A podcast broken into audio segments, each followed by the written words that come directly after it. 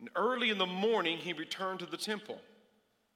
All the people came to him, and he sat down and taught them. The scribes and the Pharisees brought a woman caught in adultery when they had put her in the middle. They said to him, Teacher, this woman was caught in the very act of adultery. Now, Moses in the law commanded us to stone such. What do you say? They said this, testing him, that they might have something of which to accuse him. But Jesus stooped down and wrote on the ground with his finger, as though he did not hear them. So when they continued asking him, he stood up and said to them, Let him who is without sin among you be the first to throw the stone at her. Again, he stooped down and wrote on the ground. Being convicted by their conscience, those who heard it went out one by one, beginning with the eldest even to the last. Jesus was left alone, and the woman standing in the midst. And when Jesus had stood up and saw no one but the woman, he said to her, Woman, where are your accusers? Did no one condemn you? She said, No one, Lord. Jesus said to her, Neither do I condemn you. Go and sin no more. Again, Jesus spoke to them, saying, I am the light of the world. Whoever follows me will not walk in darkness, but shall have the light of life. So we look here to the Word of God, and I've read through this passage so many times, and I, I preached from this passage so many times. And the, my curiosity is always aroused. It's the, it's the curiosity of the ages 2,000 years of curiosity. And that is this Lord, what was the intimate message between you and the ground as you knelt down? What was the message, Lord, as you as you knelt to the ground and you begin to write with your finger upon the ground?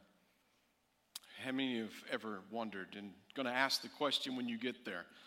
Lord, what did you write that day? But let's back up a little bit and look at the scenario as we step into this scene there in the Word of God. Literal occurrence of what took place that day. Jesus was on the Mount of Olives, and then the next morning, early in the morning, he goes to the temple. Oh, I was glad when they said to me, Let's go to the house of the Lord. Amen. So he shows up at the temple and he's there and he's teaching.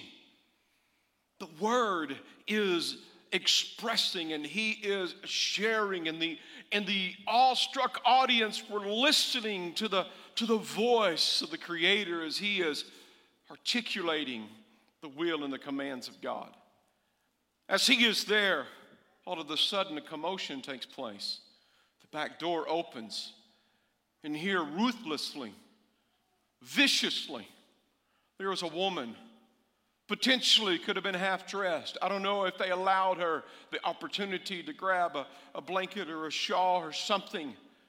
When she is being drugged into the temple area, right in the midst, could you imagine as Jesus possibly up here standing preaching to, to you and I, and then all of a sudden the back doors open, and here they come dragging a half dressed woman down and drop her in the middle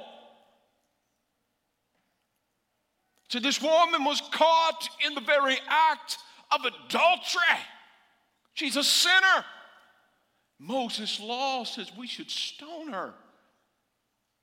Jesus, what do you say? Tell us.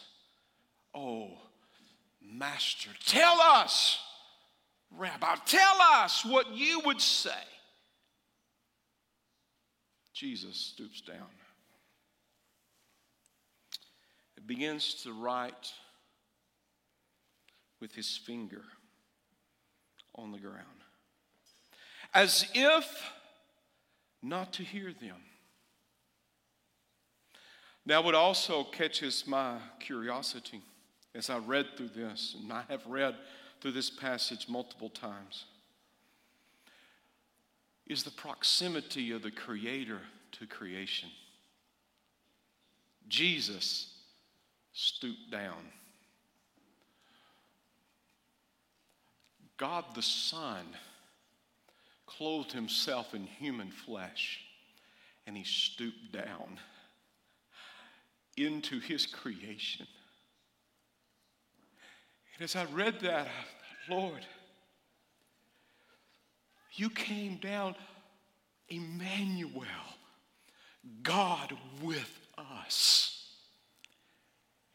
But uh, as I saw that passage, I just wondered in my mind's eye, I wondered, Lord, the author and the finisher of our faith, the very God Himself is here in the flesh, did creation that day feel an overwhelming sense of hope as the Creator, the author, touches the ground with his finger.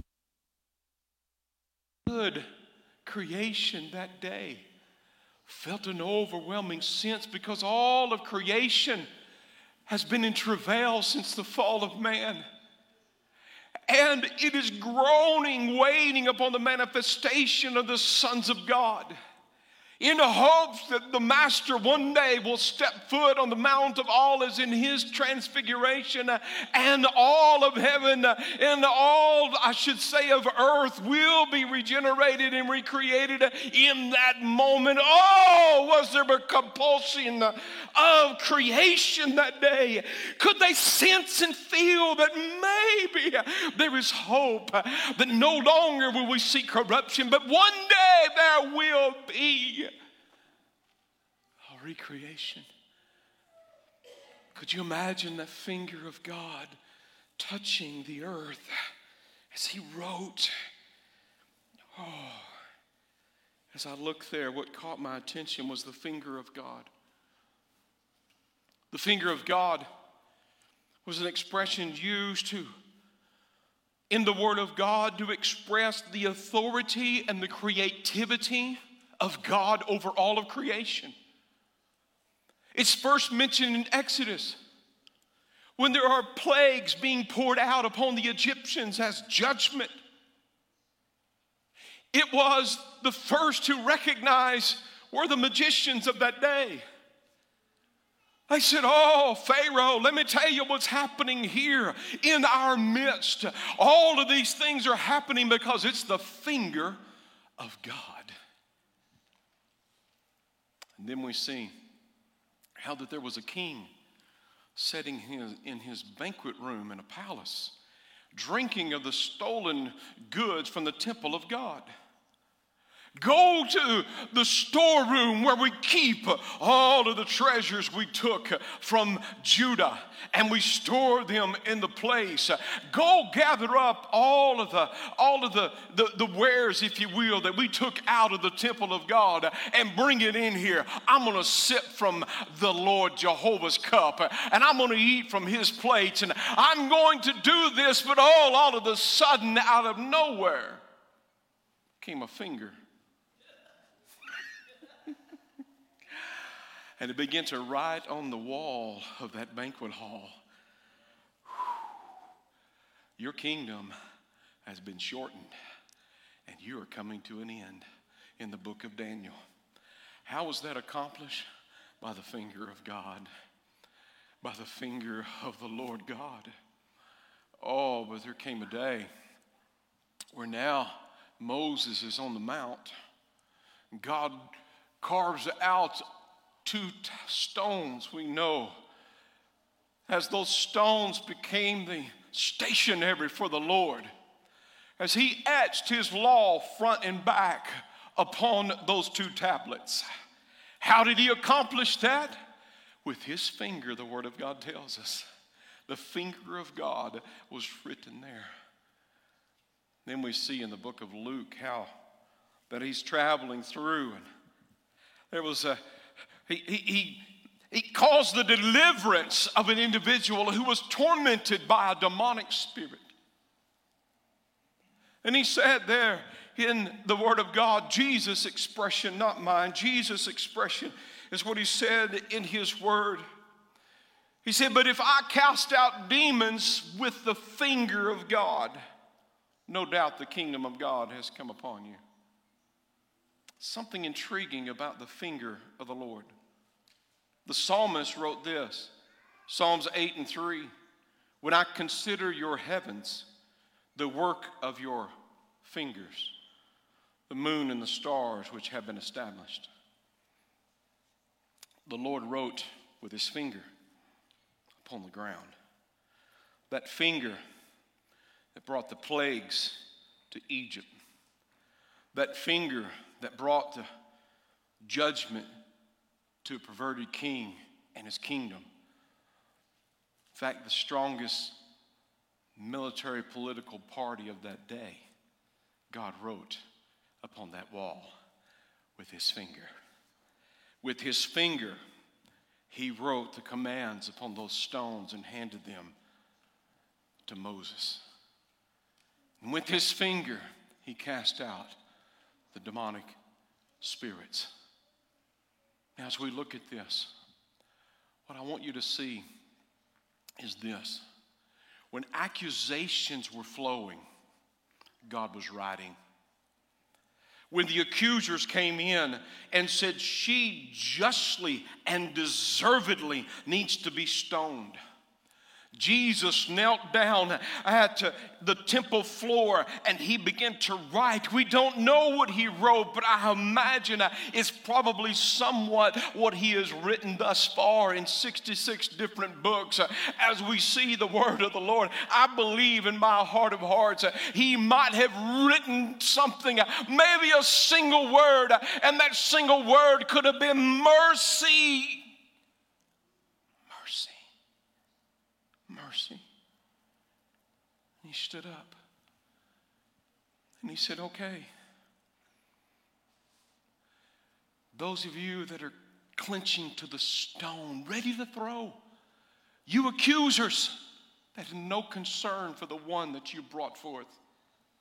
Those of you who hold strict to the laws, whose mantra is continually saying how much God despises humanity and how irksome their behavior is. The ones who hold the stones ready to be the ones who throw the stones to kill the would be individuals who have betrayed God's word.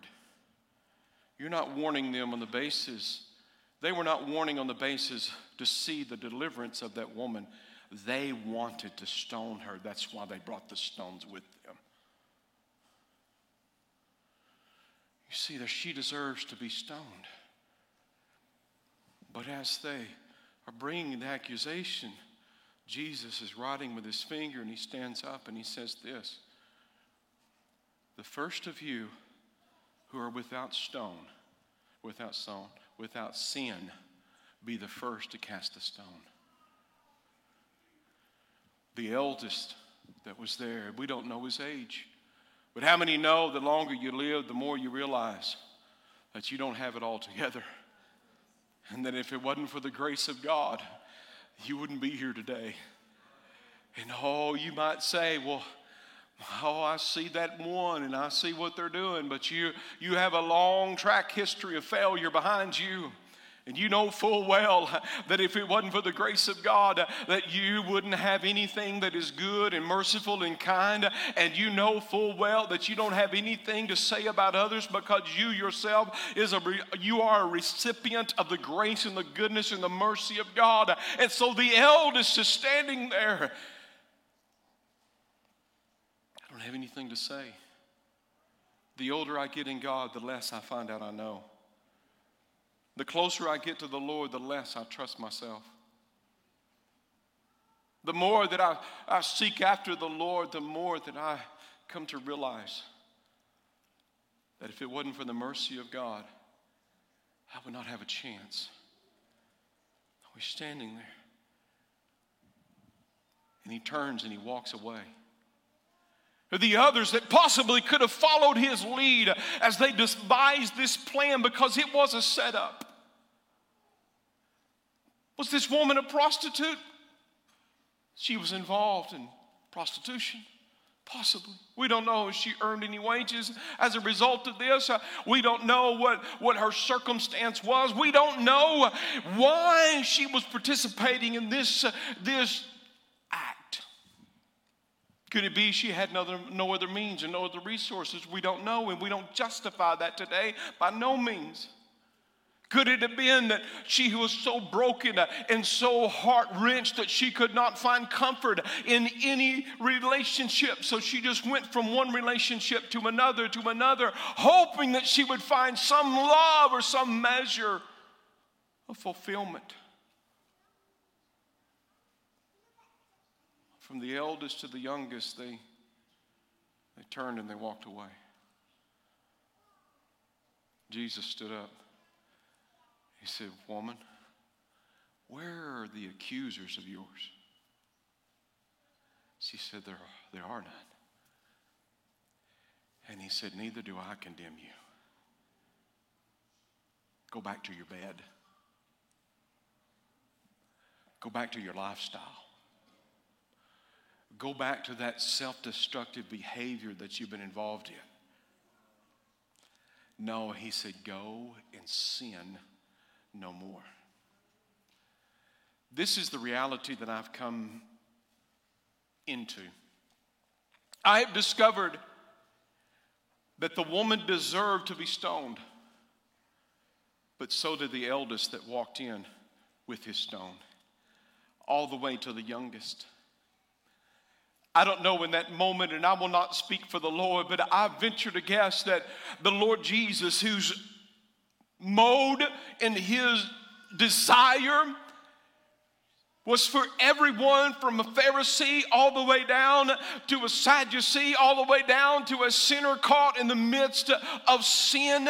It was the will of God that every person come to the saving knowledge of Jesus Christ. We all deserve to be stoned because we have sinned and we were born into a world where our nature is sinful. And the only hope that we have to rectify the situation was one that we could not offer. It was only one that was really had the right to judge, was not judging. But instead, he said, Go sin no more. And when the Lord said, Go sin no more, with that, he also was looking to the day where his sacrifice would be made and he would afford that woman the ability not to sin anymore. Now, what's interesting to me as I look at this, how many believe today that we are the temple of the Lord according to the Word of God?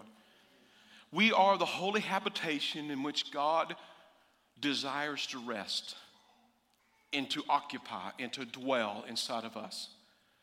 There was some typology in the Word of God, the tabernacle, which is a temporary dwelling place for the Lord. And one day there would be the temple in Jerusalem, a more permanent occupation. But the, the tabernacle in the wilderness and the temple in Jerusalem was only a foreshadowing of what God ultimately wanted to do, and that was to enter into the heart of every individual and for the, every individual to become the habitation of the Lord. It's a beautiful thing, is it not? And so, you ever get started and you trip? trip over your own tongue? For 1,500 years, God the priest every year would show this repetitive thing that took place sacrifice, sacrifice, sacrifice, sacrifice. Ultimately, pointing to the end all sacrifice, which would be Jesus Christ.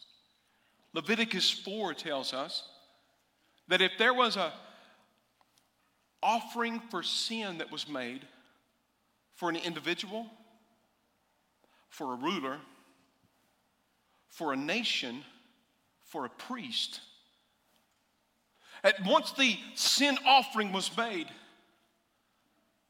that the priest would dip his finger in the blood. Depending upon the sin of the person, he would sprinkle that blood in the temple. But what's more intriguing to me is that on the Day of Atonement, the high priest would enter into the temple entirely alone. There would be five animals that would be used in this Day of Atonement. And in this Day of Atonement, the first animal that was sacrificed was the bull. He was sacrificed for the sins of the high priest. He would sacrifice and he would gather the blood. Once he gathered the blood, he would enter in to the holy place, the sanctuary. He would then begin to put incense on the incense altar. And the cloud would begin to lift all the way through, but just underneath the veil, the priest would take a censer filled with incense, with the coal that he had taken from off the brazen altar, with the blood, and as the poles stood out from the Ark of the Covenant, lifting up, giving him access. He would get down and he would crawl through and crawl under.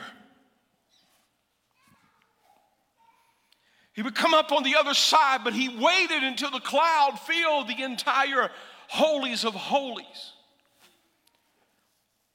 And then the Bible tells us in Leviticus 16, he would take his finger he would dip it in the blood. And he would cast his finger toward the mercy seat seven times. Then he would crawl back out and he would gather. He had already cast lots for two goats. One would be the scapegoat, and the other would be the sacrifice for the nation's sins. He would slay that goat he would gather that blood. He would feel that uh, censer again and he would crawl back the same method and he would uh, get down upon his knees and he would allow the smoke to fill up that area of the holies of holies. And then he would crawl through and he, as he stood up he would take his finger and he would put it in the blood and he would he would uh, throw that toward the mercy seat would go out and confess the sins over the other goat, and he would run that out into the wilderness, never to be seen again. At the end of the day of the atonement, he would offer two burnt offerings for both himself and for the nation. But what's interesting to me, he entered that temple entirely alone. And he would start from the inmost chamber and he would work his way out. But he would do it with the blood of the sacrifice.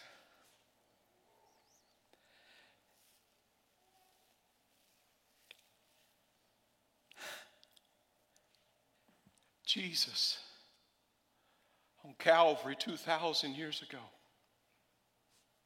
He didn't have to make multiple trips because, first and foremost, he didn't, he didn't need a sacrifice for himself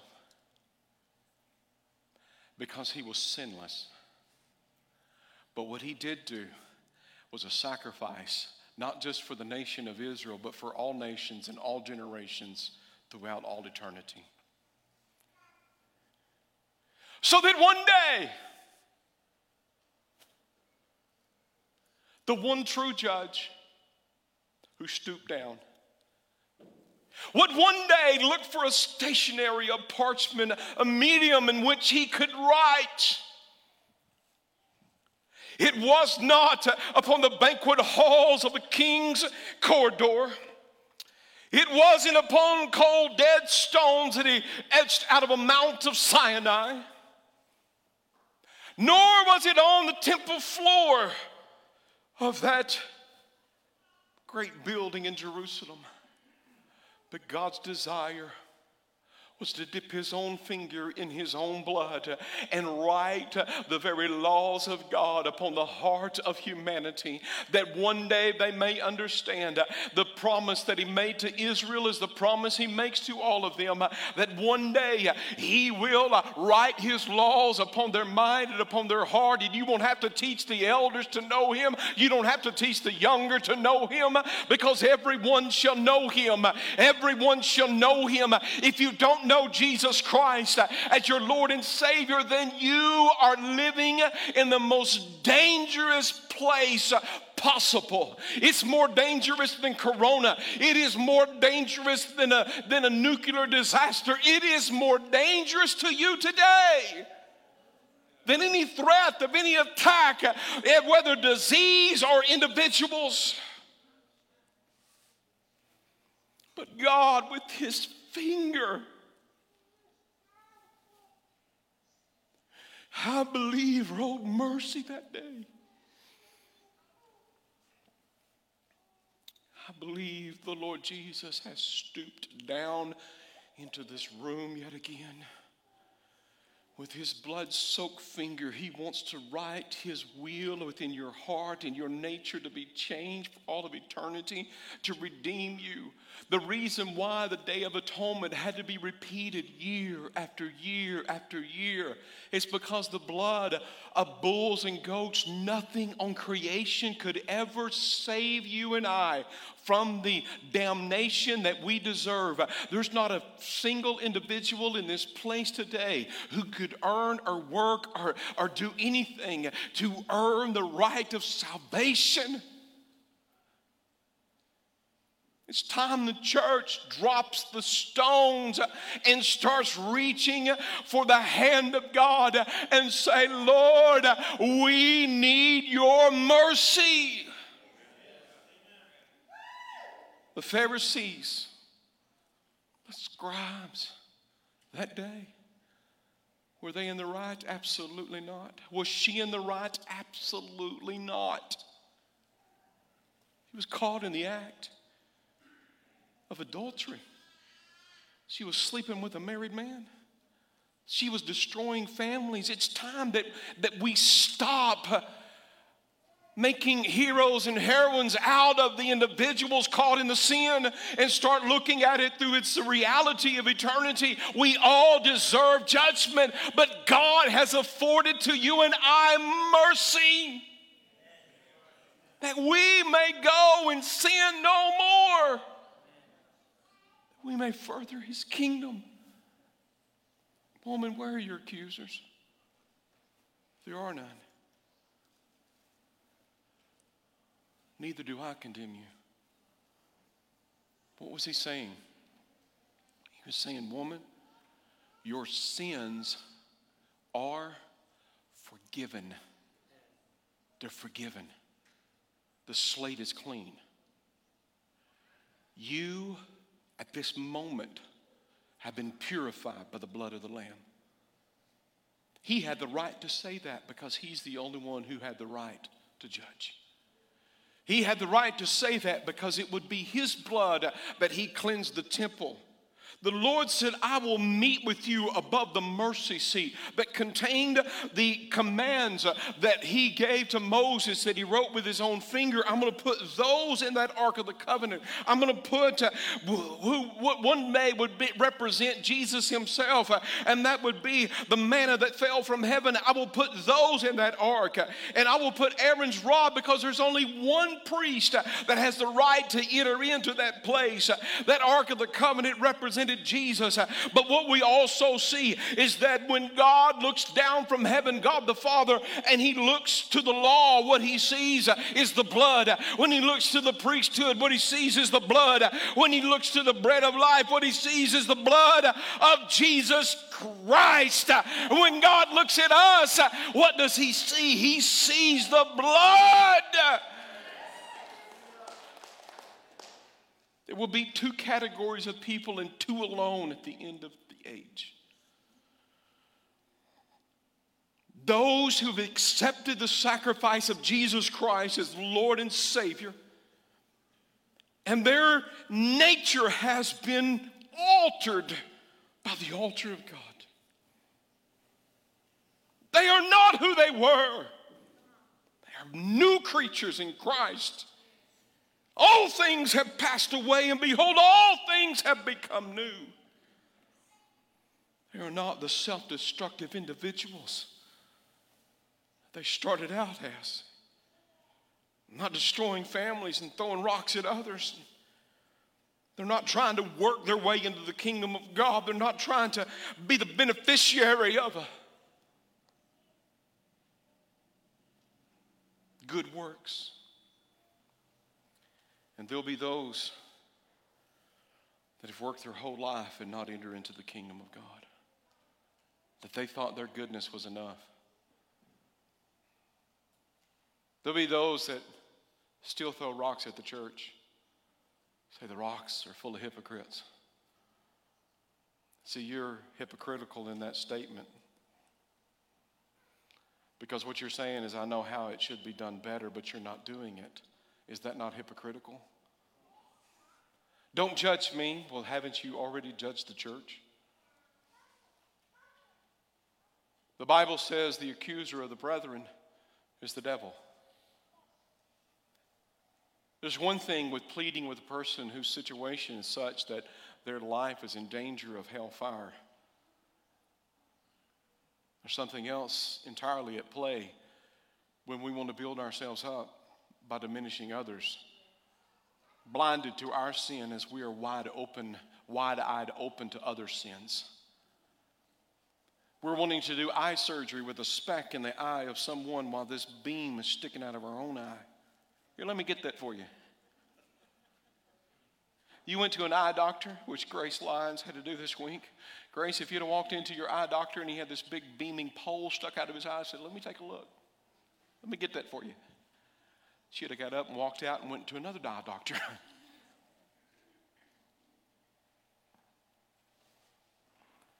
what I'm saying to you today is this two categories of people one who have been born again, blood bought. They didn't do it by their own works, their own merit. They didn't do anything good enough to earn it. They just received Jesus Christ as Savior and said, Oh God, thank you for dipping your finger in that blood and writing upon the temple of this heart. And those who said, I'll make it on my own, or religion is phony, God's not real. I enjoy my sin. I will stay where I'm at. There's no consequences to my actions. I refuse to accept that sacrifice. The most real words you'll ever hear today for all eternity is that you will stand before an almighty God, either redeemed and bought and purchased by his blood, or separated eternally from what he has provided. Let me say to you today, Jesus Christ's declaration over you is your sins are forgiven. But you must accept that sacrifice, receive it for yourself. There'll be the recipients and those who have rejected in eternity. You might not know, maybe it's your first time here or you don't attend here regularly. I was the rankest of sinners. I destroyed myself and destroyed others through my, through my self destructive behavior. But there came a day where I said, Lord, right on my heart, I realized Jesus stooped down from me and did what he didn't have to do. And I said, Oh God, I surrender to your lordship somebody was praying and conviction came over me, and I didn't want to continue the insanity of destruction in my life. And I said, Oh God, save me, save me, save me. Lord, save me from sin, save me from Satan, save me from myself. God, save me. I surrender. You are Lord. I'm not Lord. I can't do this. I'll just destroy everything. God, you are Lord. Come into my heart. I believe that your sacrifice sacrifice is enough. Please save me. And God entered my heart, and I'm not who I was. Self died, but Jesus came alive. This is the proof of a born again experience. If God is born in you, Jesus will be formed in you. It comes with confession. It comes with God, I am a sinner and I'm in need of a Savior. But you must be born again. You must be born in this natural world, but you must be born of the Spirit. And if you cannot find a day, a moment uh, where you have surrendered and said, Oh God, I want you to be my Savior, and you have not experienced a transformation, you are falling woefully short of what God has for you. Because when He is in your heart, it's not that the enemy won't tempt you. It's not that you may not be drawn by your flesh, but then the core of who you are is the Spirit of God. And the Spirit of God is always yearning for the Father. And He will not let you continue on that path of convenient sin. He will say to you, I have more. This is not what I made you for. I did not die for your sin to leave you in your sin. I have come to deliver you be born again. Worship team, make your way up.